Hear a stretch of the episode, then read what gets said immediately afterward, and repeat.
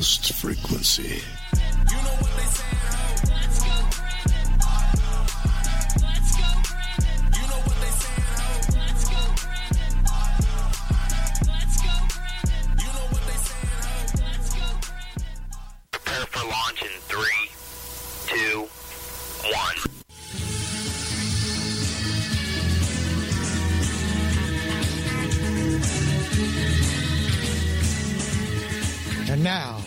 Contact with your host, Dr. Jason Q. Rand.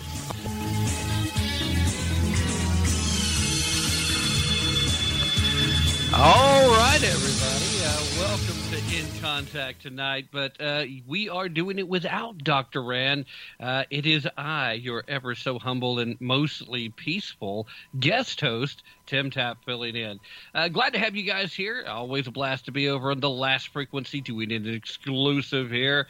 Uh, certainly want to make sure that everybody sends positive thoughts and energy towards Dr. Rand. He is uh, uh, recovering from some medical issues. We'll get him back as soon as possible. In the meanwhile, thank you so much for being here. And we'll do something that's a little outside of the norm for this broadcast. We're going to talk straight up politics, period. Why? Because that's pretty much what I do.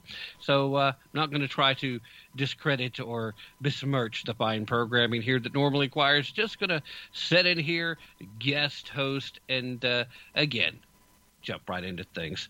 Uh, guys, I've been on the air for a while today, so forgive me if I start to sound a little tired.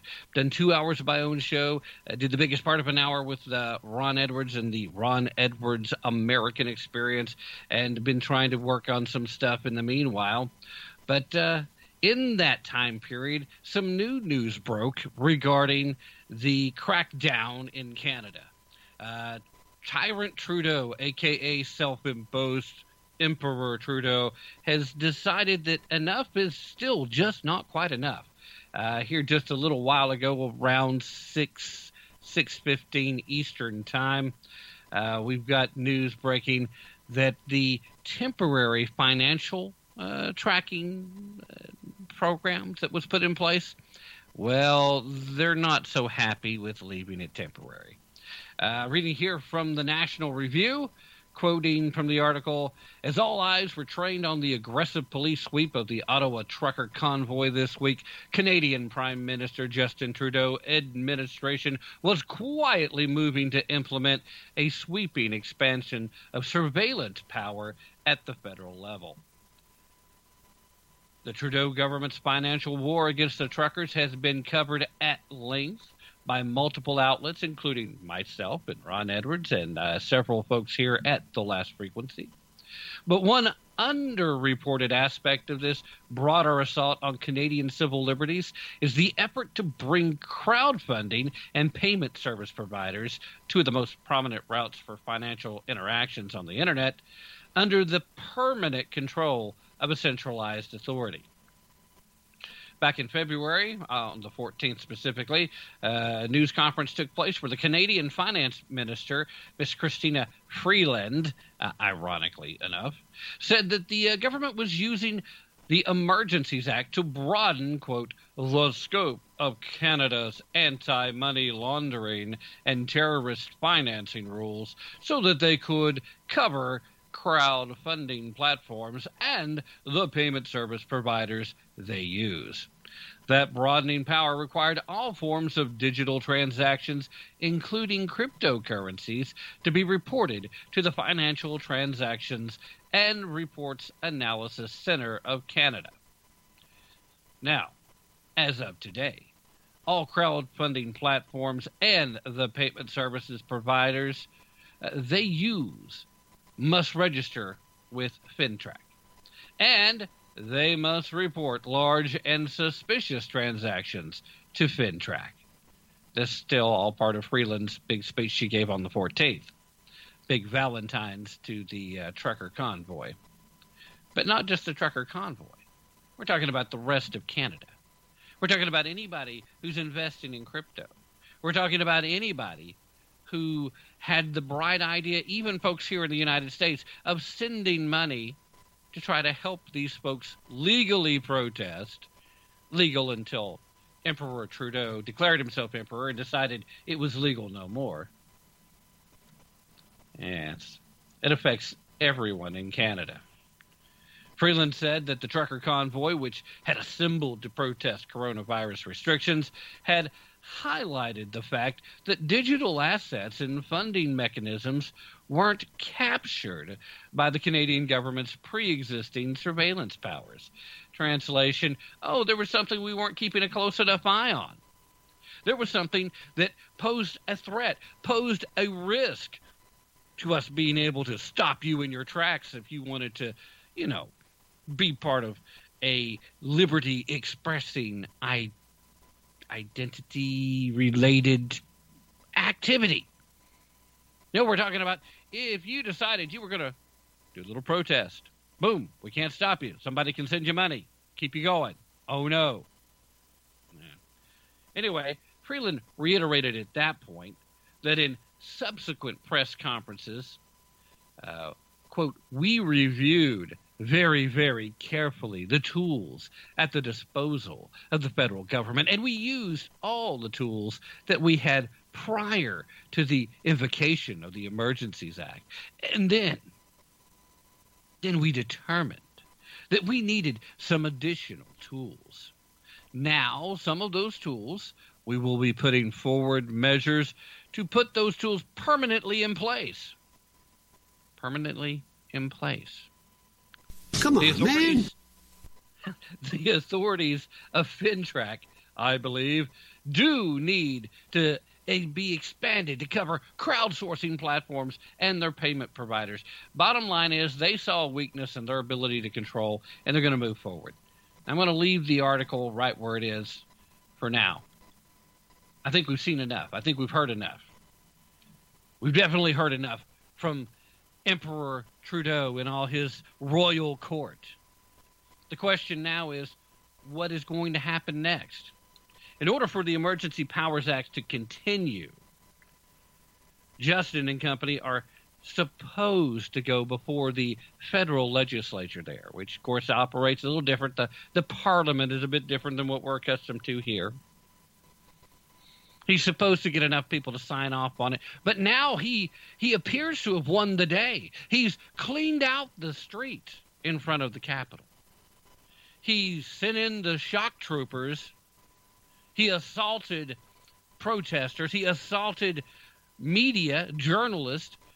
I'm sure by now most of you have probably seen footage of that young lady working for Rebel News who got shot in the leg with a, a rubber bullet rather painful experience if you've never had it happen to you.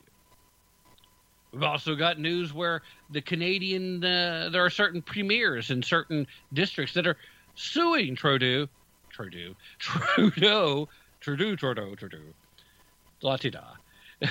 They're suing him over the use of the Emergencies Act because there is no insurrection. There is no coup.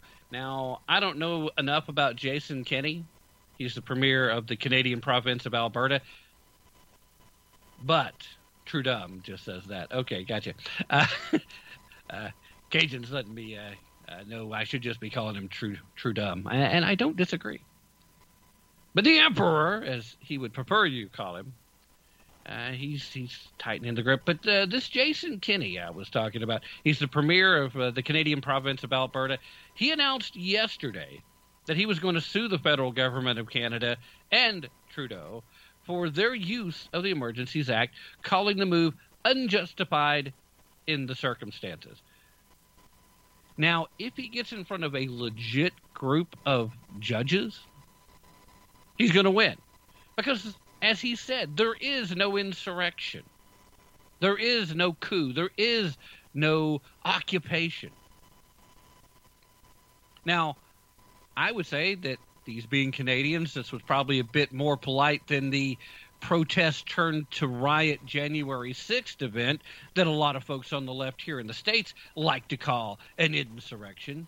But I would love for this guy to inform uh, our Democrats uh, that that's also not an insurrection. I would love for people to come to the point and realize that there is a difference between legitimate protest when a government has overstepped its bounds and actual attempts to overthrow the government. Trying to get the government forced to change a policy, try to force the government to change a direction they're taking, especially when it exceeds their constitutional authorities, is the responsibility of the citizens of that country. It's not just a right, it's not just a legal protest, it is the responsibility. Now, the only violence I saw was in reaction to the police moving against it. So I'd say that they're about a half a step better than what we saw took place in January at the Capitol building here. But neither was an insurrection, not even close, not by any definition. So should the Emergency Power Acts have been enacted in Canada? Clearly not. There's no reason why it should have been. But here we are, seeing them now doing the very thing that most of us have warned against when it comes to tyrants. Excuse me. When it comes to tyrants, whatever powers they claim, they will not relinquish. And we're already seeing this effort in the Canadian government to make permanent their ability to keep you from making financial contributions to worthy causes. Now it's up to you to determine what a worthy cause is. We had GoFundMe down here trying to decide what a worthy cause should be, trying to decide once they had accepted millions and millions of dollars on behalf of the Freedom Convoy in Canada that, oh, well, no, we're not going to send money to them, so we're going to send that money to other charities. Uh, we'll decide what charities. What? No, hang on. There's a word for that, GoFundMe. That word just so happens to be theft. We contributed our hard earned money, millions of American citizens wanting to be part of the effort to stand up for liberty in Canada because we know we're going to need to stand up for liberty here in the United States and would like to have assistance and backup from our friends to the north. I was involved in a conversation with Ron Edwards earlier today, and we were talking about what happens when your government is no longer working in your best interest. When, in fact, they're no longer working in the best interest of the nation or the individual citizens, or, in fact, engaging in activities that really have no other, no better description than evil.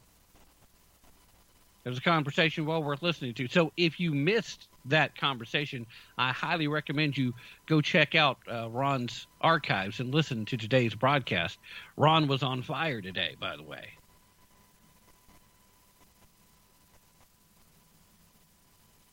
The conversation comes to a simple conclusion, though, and that conclusion is when your government is evil, you must treat it as such.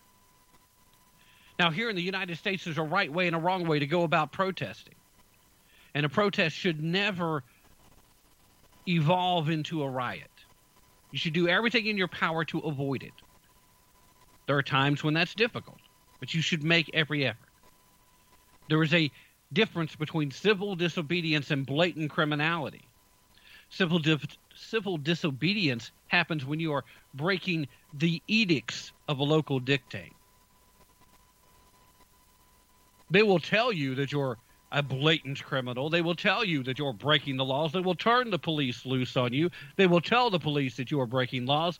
But there's a simple definition of law in most free minded, liberty loving Western civilizations.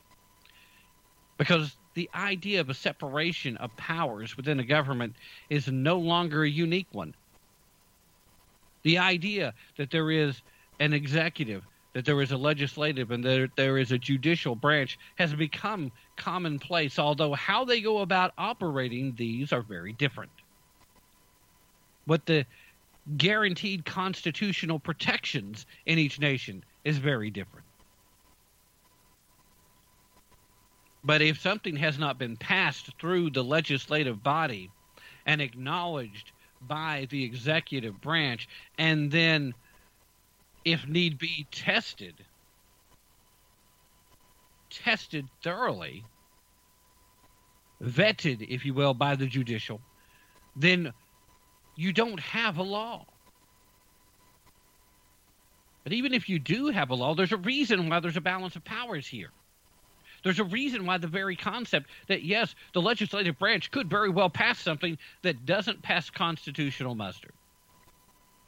If you do it solely, solely based on politics, then it's very easy to push through things if you have enough of a majority in the legislative body. And then if you just so happens to have the, the chief executive, whether it's a president or a prime minister, whatever your nation is established as, then guess what? It's easy to get that signed into law. But that's where the judicial is supposed to be separate. That's where they're not supposed to be political activists. They're supposed to be the last line of defense, the sane adults in the room when the children have taken over the other areas of the government. That's why it's so very dangerous, something we have upcoming. And not a lot of people have talked about it recently, but we're running short in the month of February. We're getting real close to the end. It's the 20th, the time of this live broadcast. very, very soon, Joseph Robinette Biden Jr. is going to be unveiling his selection, his choice for nomination to the Supreme Court. Now, all we know for sure is that the only criteria he cares about is that this individual, regardless of judicial prowess and, and scholastic academic capabilities, this individual must be black and a woman, which seems rather racist and sexist at the same time. But it's the left. Identity politics is all about this stuff supposedly meaning nothing, but all the time it's the only thing that matters. That's identity politics, right? So then we flip things back around, and what are we really going to expect? Do we believe for a second that Joe Biden, barely there Biden, Beijing Biden, handsy, grabby, touchy feely, uh, creepy Uncle Joe. Do we believe for a second this guy is going to pick somebody who might be a black woman, like say a Condoleezza Rice? Anybody believe that? Oh, well, you know, good luck to you and uh, bless you if you do. You should should know better by now. This guy's going to be looking to to pick somebody that makes Sonia Sotomayor look like Clarence Thomas. Come on, man. Exactly. we know what Joe Biden is up to. so you come on, man. That's all I got to say. I mean, what are we going to get here in just a little bit? We're going to see something soon. But make no mistake about it, the folks that are currently pulling the strings, calling the shots, running both in front of the cameras and behind the scenes right now in the United States, they have the exact same mindset of the folks right now that are pushing a full on authoritarian tyranny on our neighbors to the north in Canada. They've opened up the door. They've grabbed powers that they weren't eligible to have. And unless the Canadians push back and push back hard, they're going to forever be under the thumb. Because once their ability to move money around is taken from them, then it's only a matter of time before every other liberty is gone because they won't have the resources or the capabilities to pay their bills, let alone stand up for freedom. And if you think Joe Biden isn't watching Canada very closely with the threats of a freedom convoy here in the U.S. arriving in D.C. just in time for the State of the Union address. If you think they're not watching, not taking notes, not saying, hey, if the Canadians will put up with that, guess what we think we can probably do here? Guess what they'll try to do here? They're already putting up the barbed wire fences again. They're getting ready. They're scared. I got hairy legs. I knew something was coming. I was sitting here watching Doug on the, the camera. I saw him pushing the button, so I was going to just wait to see what it was. And yes, yes, Corn Pop is showing up, and he's going to have to watch out for the chain and the hairy legs. and we'll have to watch out for the chain link fencing because that's what's happening It's coming. They're already putting up fencing. They're already putting up these incredible. Now it is it's hilarious that walls don't work on the border, but walls are going to keep these people safe. Which is it, guys? I mean, I know we've talked about that uh, that comparison before. I know we've had the discussion. It's it's easy to point out hypocrisy because there's plenty of hypocrisy to go around with these folks. I love the fact that Kamala Harris is the one that got sent to Germany. We're worried about what's going to happen in the Ukraine. So we're going to send our ace in the hole, our border czar, Miss Kamala Harris. Well, at the very least, she was able to check off one of the items on her bucket list. Because, you know, you remember her excuse for not having gone to the southern border, right? Kept, she kept saying, well, you know, I haven't been to Europe either. Well, now she's been to Europe. oh, no.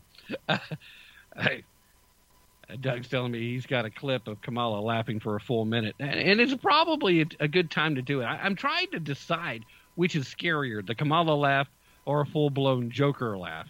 Uh, and I got to tell you, I think Kamala's is scarier. I, I think that uh, you know the the scariest Joker laugh probably either comes from Mark Hamill or uh, possibly from uh, the uh, Michael Keaton Batman movie. I can't think of his name. What am I doing? But anyway. in San Francisco.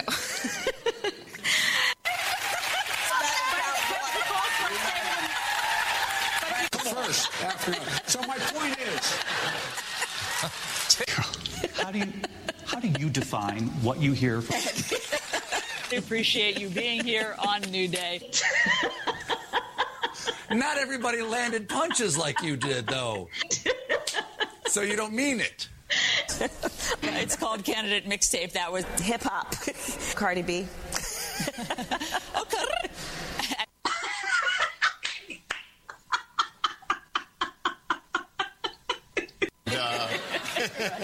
In an hour, Shake Shack. Oh my.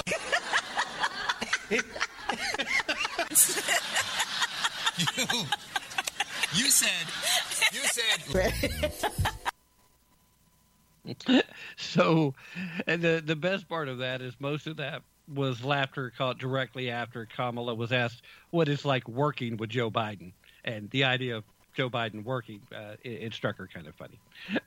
okay, now as you can see, though, that's a pretty scary laugh. That is her reflexive position. That is, as soon as you ask her a question that she's not comfortable answering, that's what you get. And as you can tell, it's mostly forced and it's mostly scary. And I'm going to say Kamala, Kamala's is scarier than the Joker, and slightly more, slightly more grating. It is very close though than Hillary Clinton's cackle. They're very close though on that. Very close. All right, so uh, what we have is Kamala going to Germany. Now, if you're going to send her to anywhere in Europe, I guess Germany's a good a place as any. I mean, uh, the birthplace of the ideology that her and her party are currently uh, pushing, uh, it initially came from there, although Germans are still trying to separate themselves from that. You know, the Nationalist Socialist Labor Union uh, eventually became better known around the world as the Nazis. Uh, yeah, that that's where they paired up. So you know, it's good research. Good research. That's an homage trip. It's a freaking pilgrimage. Uh, at any rate, we get Kamala sent to Germany to to help alleviate the situation on the ground. And yet, we're told by Biden that he's already made up his mind. Putin is going to make the move. It's too late to change. But is it too late? Because Kamala comes back and says today, literally just a, a few hours ago, that uh, we still think that uh, some of these uh, possible penalties that we could put up here, some of these sanctions that we want to put in place, could still possibly encourage Vladimir not not to invade the Ukraine. So which is it, guys? Has he already made up his mind, or is there still a chance? Now, we were told earlier today that after a rather lengthy phone call with French President Macron, that Putin and Macron came away both saying that uh, there's still an open door. Problem is that door opens right into Ukraine. there is a vision that Vladimir Putin has. The vision is him as the head of the reformed Soviet Union. He believes he's rebuilding the, the former Russian Empire to its greatest glory. He was working in the KGB on the day that the Soviet Union dissolved. He's on record as having saying that it was one of the most terrible days in Russian history. Every step he has taken since that day has been a move to put him in charge and then to begin the process of rebuilding. So he wants the Ukraine. He does. Now, there's a lot of tactical reasons why you want certain parts of Ukraine. You don't really have to have the entirety of the nation at the moment. But there are far too many things in play right now to pretend for a second that he's not going to go. So I think I think Joe Biden's right. I think Vladimir had already made up his mind. And I think he'd made it up his mind quite a while back. And the rest of this posturing is just an effort to buy time so that nobody interferes and so he can continue to position and move troops where he wants to put them. Do you think there was a, a bit of an informal agreement between him and Xi Jinping uh, when they had their little face to face meeting right before the Olympics started? But the Olympics have shut down now. They're closed down. The ceremonies are coming up. If they haven't already happened, they're coming to an end in a little bit. Matter of minutes at this point. I don't know exactly when it was because I haven't watched a single instant of the Olympics this year. And I'm far from the only one. In fact, I wouldn't even realize they were closing down today if I hadn't read it somewhere. I would imagine there's a lot of folks out there that feel the same way. So here's the deal we're about to see Russians in to Ukraine, and we're about to see China flying planes towards Taiwan. And make no mistake about it, both these things are going to happen relatively quickly in the next little bit. And of course, Joseph Robinette Biden Jr. is going to be all about the, well, we couldn't do much about one because we were trying to do something in the other and we were had time to prepare to put troops in place uh, in our NATO allies countries that were bordering the Ukraine, and we didn't have time to react to what happened in Taiwan. Although I have no doubt that barely there, Beijing Biden has no interest whatsoever in trying to stop China. He's still getting money from them, uh, whether they want to admit it or not. And I still like to completely throw out the completely conspiratorial theory. I'll admit it. I'm wearing my tinfoil hat for it, but I think there's some legitimate reasons to believe that Joe Biden would like a Russian invasion of Ukraine to try to make sure that any remaining evidence in Ukraine might disappear. Uh, evidence of what? Well, evidence of things going on between Biden, Hunter, and the crime family. So, what else do we have to say? Ukraine is in for it. Canada's going to have to stand up, and we will have to be vigilant. Ladies and gentlemen, it is time for us to take a break right here. You guys stay right where you're at, and we'll continue after these brief messages. Doug, take it away. My name's Joe Biden. My name's Joe Biden. My name's Joe Biden. I'm Joe Biden's husband. Thank you. Thank you, George. Will you ever run for political office again? No. Lying dog faced pony show. Who, who, who, who takes what when? cannot go to a 7-Eleven or a Dunkin' Donuts unless you have a slight Indian accent. My name's Joe Biden. I'm Jill Biden's husband. Want to be clear. I'm not going nuts. I'm not sure it was a medical school or where the hell I spoke. It was on campus. I keep forgetting I'm president. Frequencies around the world. Listen up. The shop is here, and you can order TLF radio swag right now and show your friends and neighbors you're awake by wearing one of our many shirts, including our Let's Go Brandon shirt. That one is a hot seller, so get yours while supplies last. We have coffee mugs, clocks, so never miss your favorite shows, books, mouse pads. Just go to thelastfrequency.com and click the shop link. That's thelastfrequency.com and get to shopping.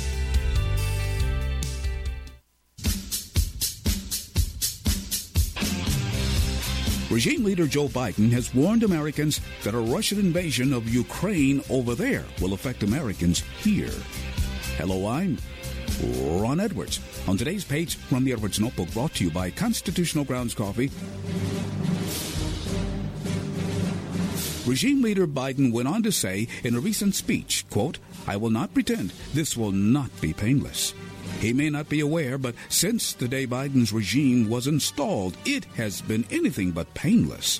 Up to now, he alone is responsible for any energy supply shortcomings and high prices we, the people here, are having to put up with because he, Biden, shut down our Keystone pipeline and gave approval for Russia to connect an energy pipeline to Germany while also forbidding drilling for oil on federal lands and shutting down licensing for oil drilling in the Gulf of Mexico.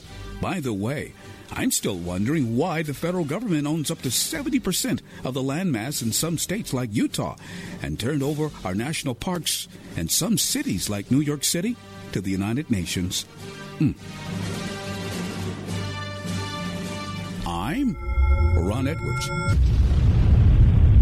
For Constitutional Grounds Coffee, simply go to BlueRidgeCoffeeCrafters.com. Ron Edwards, the new voice of America.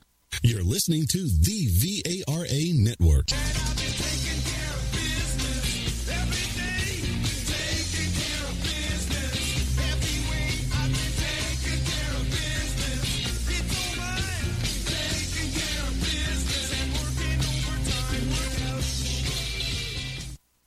Frequencies of all walks of life.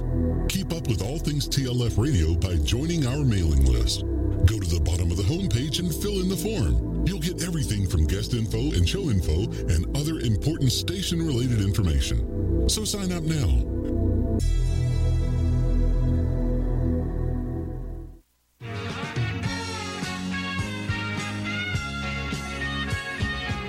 My name's Joe Biden. I keep forgetting I'm president.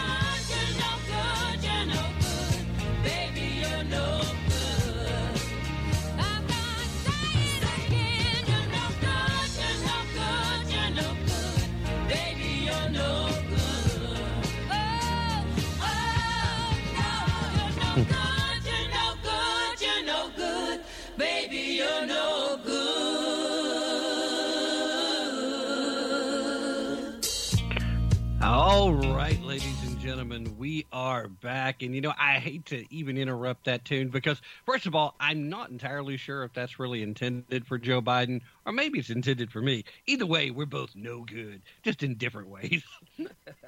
all right, speaking of no good, uh, we often think about the quality of public education in America these days of being no good. It's mostly become leftist indoctrination and, uh, you know, they seem to have enjoyed it.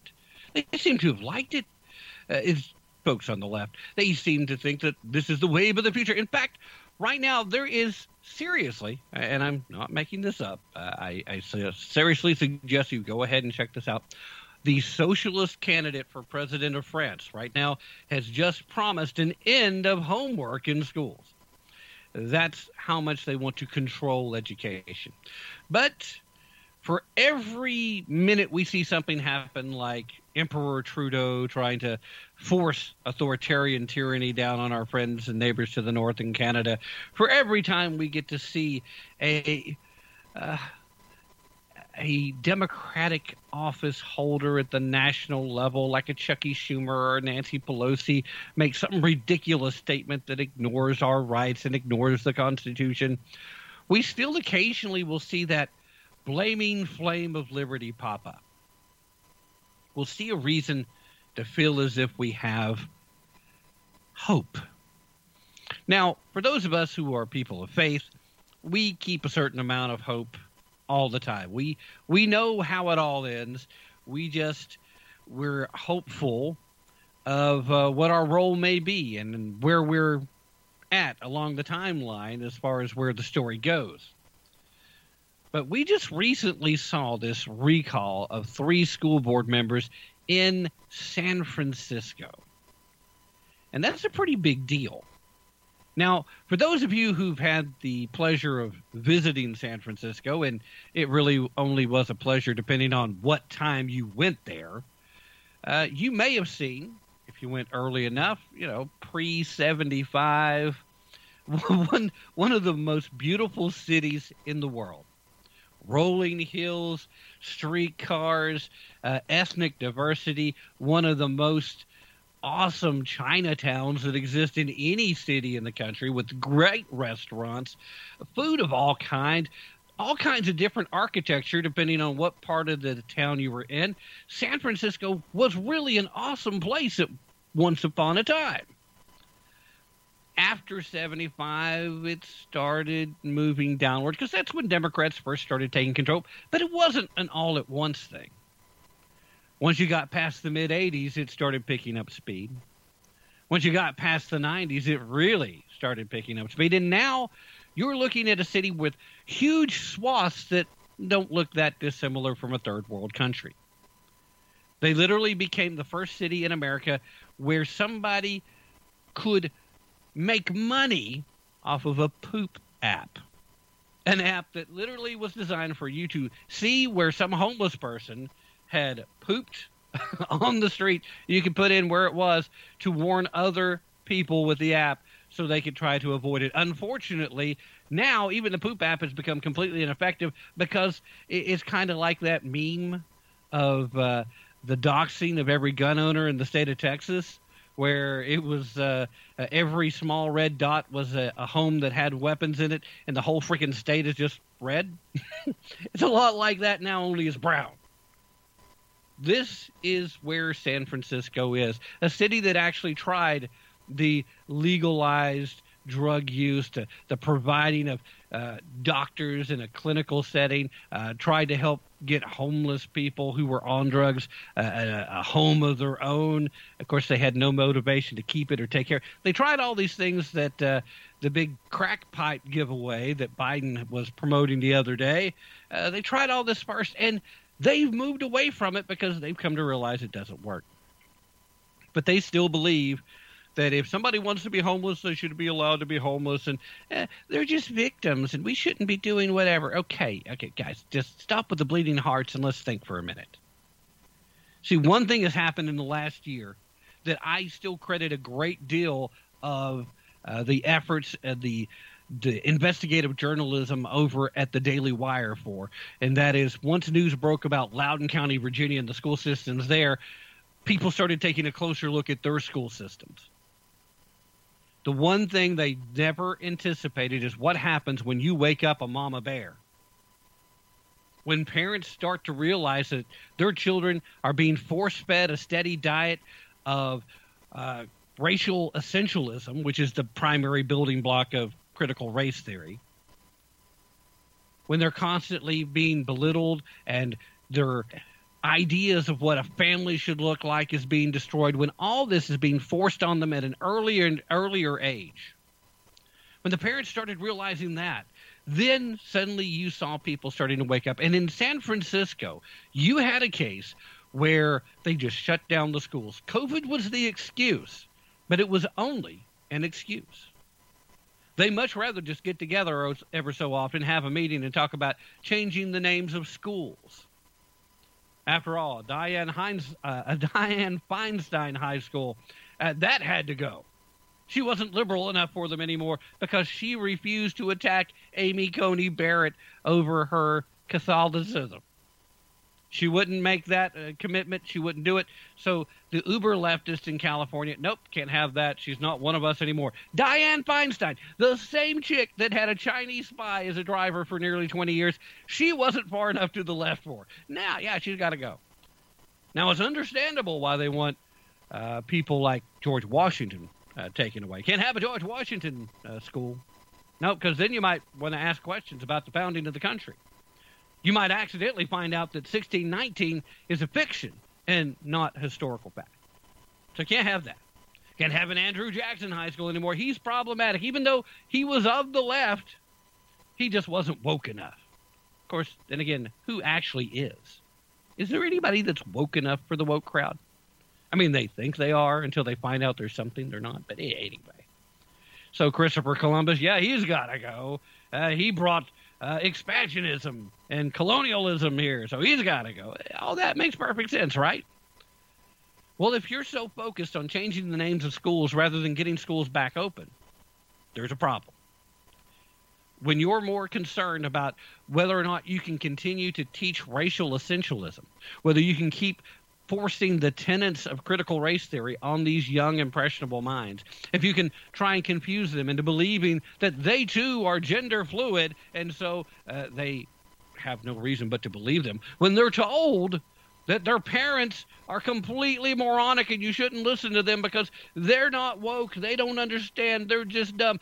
You are smarter than your parents, kids. Now, we've had teachers start trying to convince kids of that back in the late 80s so they could start setting up what they're doing now. But when they started passing rules and regulations and, and local ordinances that would allow uh, teachers and, and guidance counselors to help these kids go get abortions without parental consent, when they were allowed to change their gender expression in school without parental uh, information, you know, we don't have to inform you. No, no, no. They mistakenly believe they're in charge, and they are now finding out the opposite. This recall election took out three of the worst uber leftists, including the then school board president. And of course, her reaction is, well, this is white. This is white supremacy in action. You guys are being racist. But I got something for you that came out since then. Most of you, if you follow politics, you've probably heard by now the name London Breed. She is the current uber leftist mayor of San Francisco. Well, she actually came out and made the statement that the uh, San Francisco School Board of Education uh, they failed our children. So after these three members of the board were ousted uh, by not just slim margins, massive margins, 75% or more margins, I think that's a bit more than white supremacy in action. She came out and she said that she uh, was talking with Chuck Todd today and Meet the Press. Breed conceded that this recall effort was about parents' frustrations with the school board for prioritizing progressive concerns over the needs and put students back into the classroom. Quoting here saying, So, there's all these array of takes. This, according to Chuck Todd, after he read off several uh, headlines. And then he said, uh, So what's yours? London Breed responded. Now remember, this is Tony, Tony, Tony, the spirit just moved me, London Breed. Her excuse for not masking up for a concert. She said, Well, my take is it was really about the frustration of the Board of Education doing their fundamental job, and that is to make sure that our children are getting educated, that they get back into the classroom. And that did not occur.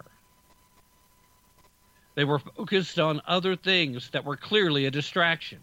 Not to say that those other things around renaming schools and conversations around changing to our school districts weren't important. But what was most important was the fact that our kids were not in the classroom. Now, I want to stop her right there. What do you mean these conversations around changing the names of schools weren't important? Are you freaking kidding me? I got bad news for you. Now, I know what she's up to. I know exactly what she's doing. She's trying not to alienate the people that actually voted for those three morons in the first place, that put them in office. She's trying to keep her entire uber leftist coalition behind her for her next big election endeavor for whatever office that might entail. Whether she's seeking reelection or if she's seeking higher office, whatever it may be, she wants to keep her coalition together. So she wants to keep them happy by saying, well, you know, it's still important. But most parents in the city think there are other things about a school board that are more important. So, okay, okay, I, I see what you did there. I know why you did it. Doesn't make you right. doesn't mean that that coalition that you're trying to keep together is worth keeping together. Because if they're going to get overruled so definitively, we'll go with that word. If you're going to get overruled so definitively, then what good is that part of the coalition anyway? Obviously, they're as crazy as you are, lady. Now, Breed, of course, she touted San Francisco's record on handling COVID 19, saying that the city's Department of Public Health had been a leader during the pandemic. Yeah, okay. Uh, uh, enforcing mask mandates and then vaccine mandates and all this other ridiculous crap that every other city in California and every other city in New York and half of the cities in Illinois. Yeah, that doesn't make you a leader, honey going to get accused of being sexist. I just used the word honey. Perhaps I should. Well, if you've seen London Breed, you would think that I must be crazy. Yes, I need glasses. But honey, that doesn't make you a leader. It makes you a follower. You're following the Democratic uber leftist party line. So yeah, they were a leader during the pandemic. And in some cases the city had put in place some of the most conservative policies to ensure the safety of all San Franciscans. Really? conservative policies? Does somebody need to hand her a dictionary? I mean, I'm I know she probably knows most of the things in the Urban Dictionary, but does she know the actual dictionary?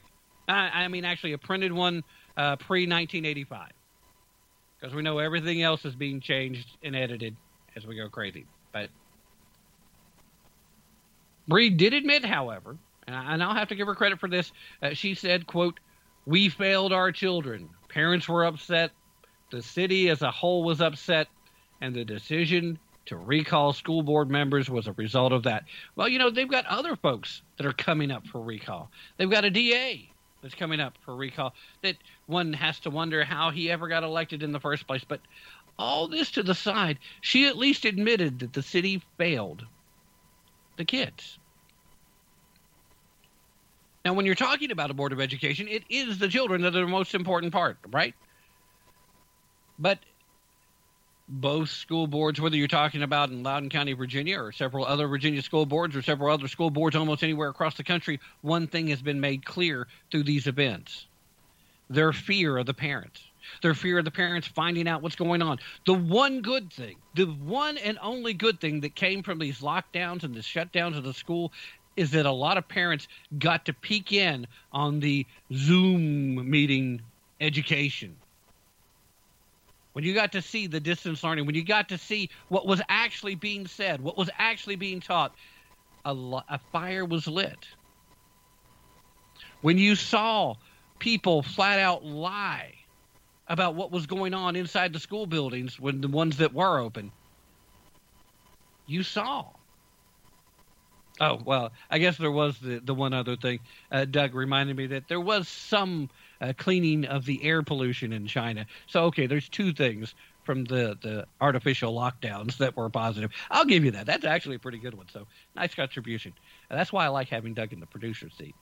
Uh, he actually produces.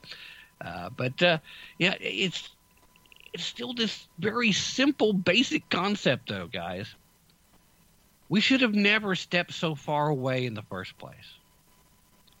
We should have never allowed lefties in particular, but anyone, no matter how conservative they might be, to be just take over our responsibilities for raising our children. Way too many of us have let television and other people take over the rearing of the kids and then wonder why we don't seem to have a relationship anymore. Why are our children so confused about who they are and what they are? Why do we have people lecturing us to follow the science, yet they don't understand basic biology or understand how to read a uh, chart regarding uh, the difference between infection rates and hospitalization rates? We're told to follow the science, and they don't seem to know what science even means. You will become one with the Borg. and resistance is futile. But uh, that's their mindset. They really do believe that resisting them is futile and that they will assimilate our technological and individual differences to serve their collective. That's actually a very, very good uh, sound clip for that spot. Again, thank you, Doug. They have failed, but they haven't. See, that's the tricky part. For what we expected them to do, they've fallen far short, but that was never their agenda. That was never their goal the leftists in this country have known for a long time if they wanted to eventually unseat the very idea of America, they had to do it through the young. They had to indoctrinate our kids at an early age. So they started in college. They thought that would be good enough, and it worked really well. But they realized that by the time these kids got to college, they had already had enough of a background that they could be brought back from the dark side and several of them would go out, uh, live their own life, experience a few things, and then when that glorious lack of life experience was no longer what defined them, they realized, like most of us, that there's a lot of merit in conservative values. So, okay, then they start going into high schools that's a little better. They can hold on to those kids for even longer. They're now creating people that won't change back. But then they realize, why should we hold back? Why shouldn't we just start in pre K? I was talking on my own show just this past week about a conference where a group, an international group of teachers got together, but uh, they were focused on how to treat, how to teach gender identity from kindergarten through fifth grade. How they were accidentally coming up with all men and women created by go. You know the you know the thing. and and they're trying to make the kids as confused as Biden sounded right there. they were, and they're doing a great job. We see the social corporate America, places like Disney, are incorporating insane ideas and visions to normalize this activity in cartoons that they're forcing down our kids' throats. But these teachers were accidentally, air quotes, working great on radio, uh, discussing and introducing the discussion of sexual identities for kids that aren't anywhere close to puberty. I'm sorry. If you're not even close to puberty, how are you supposed to know what your sexual identity is? We used to understand in this country that even once they got past puberty, it wasn't the role of the school teacher to have those conversations. Somehow or another, late 70s, throughout the 80s, this change was hoisted upon us so that the normalization became well, the parents don't want to have these conversations with their kids, so we'll go ahead and do it. And now and now we have distribution of birth control in school bathrooms available for free, paid at the taxpayer expense. And don't you dare ask if you're a parent about what's even going on in there. I mean, how are you supposed to get an education if you're actually running a brothel?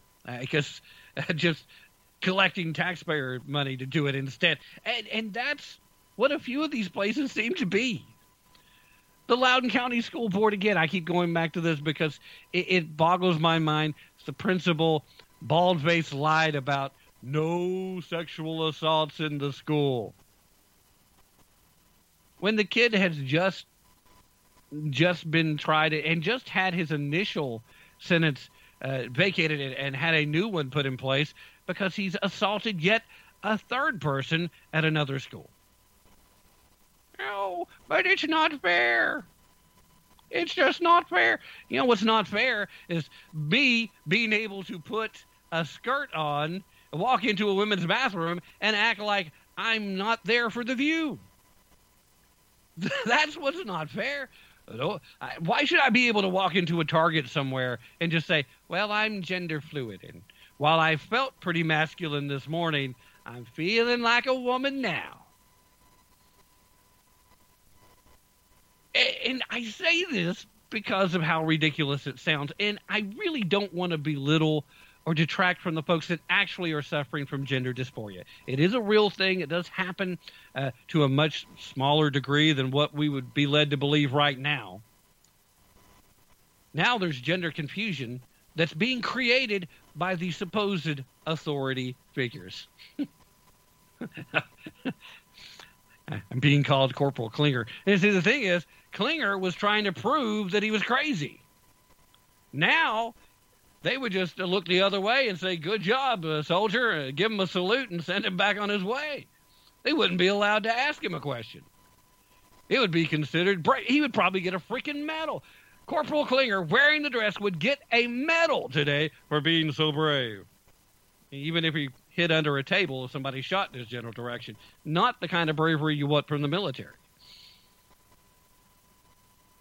I don't have time to delve too deeply down into that particular subject. We are getting really close to the end of the broadcast. And uh, before we get too much further, I do want to make sure, once again, remind everybody send some of your positive thoughts, send your prayers, if you will, to Dr. Rand. He, uh, hopefully, we can get him a, a, speedy recovery and get him back on air, taking over his show. Because heaven knows he probably doesn't want me taking over too many times here. Uh, I, I would doubt that at any rate but I, I have had a blast tonight. Uh, when when, one never knows, you know, when uh, he, he's out for a while, one never knows what's going to happen. it, it, does get a little wild and crazy, but that's part of the fun over here at the last frequency. You never know what you're going to get, but it's always going to be uh, worth the ride. Uh, definitely, though, let's make sure we send that positive energy his way. We uh, definitely want uh, Dr. Rand feeling better uh, regardless of uh, how quickly he returns to on air. Uh, also, want to thank Doug again, doing a great job producing. Uh, thank you, sir. And I want to thank all you guys for listening. Absolutely, positively, the honor is mine, and I'm humbled ever so greatly the fact that you would sit here and listen to me babble about these topics. Uh, when I know that you guys are probably already better informed, you're just listening to me, let you know that you're not alone. And with that, let me close out the way I normally close out on my show and that is don't take my word for it. Definitely, definitely don't take their word for it. Be prepared to put in some effort, and most importantly, use your brain if you really want to tap into the truth. But mostly, if you can, stay healthy, stay safe, and uh, be smart out there, even if it goes against your nature. Have a great night, everybody. Live long and prosper.